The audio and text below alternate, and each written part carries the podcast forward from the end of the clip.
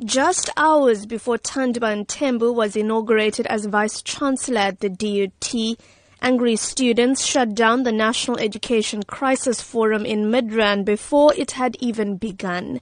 As Higher Education Minister Blade Nzimande tried to address the crowd, members of the EFF, SASCO and other organizations traded blows and threw chairs at each other.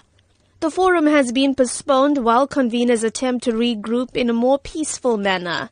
Mthembu says he'd received several text messages informing him of the unfortunate scenes playing out in Midrand as he prepared to assume his new role.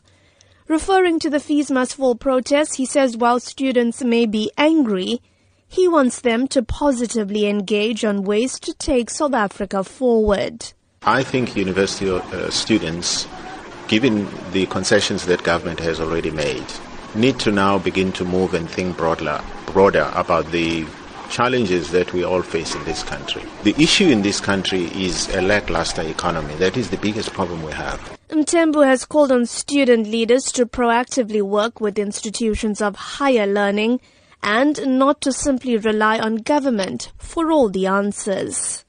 And it's up to government to give more to the 4 million young people between the ages of 18 and 24 who are not in school, who are not in employment.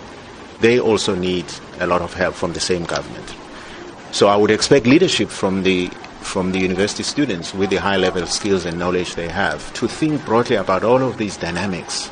In his five year strategy for the DU team, Mthembu speaks about a culture of discipline. For the SABC, I'm Minoshni Pillay in Durban.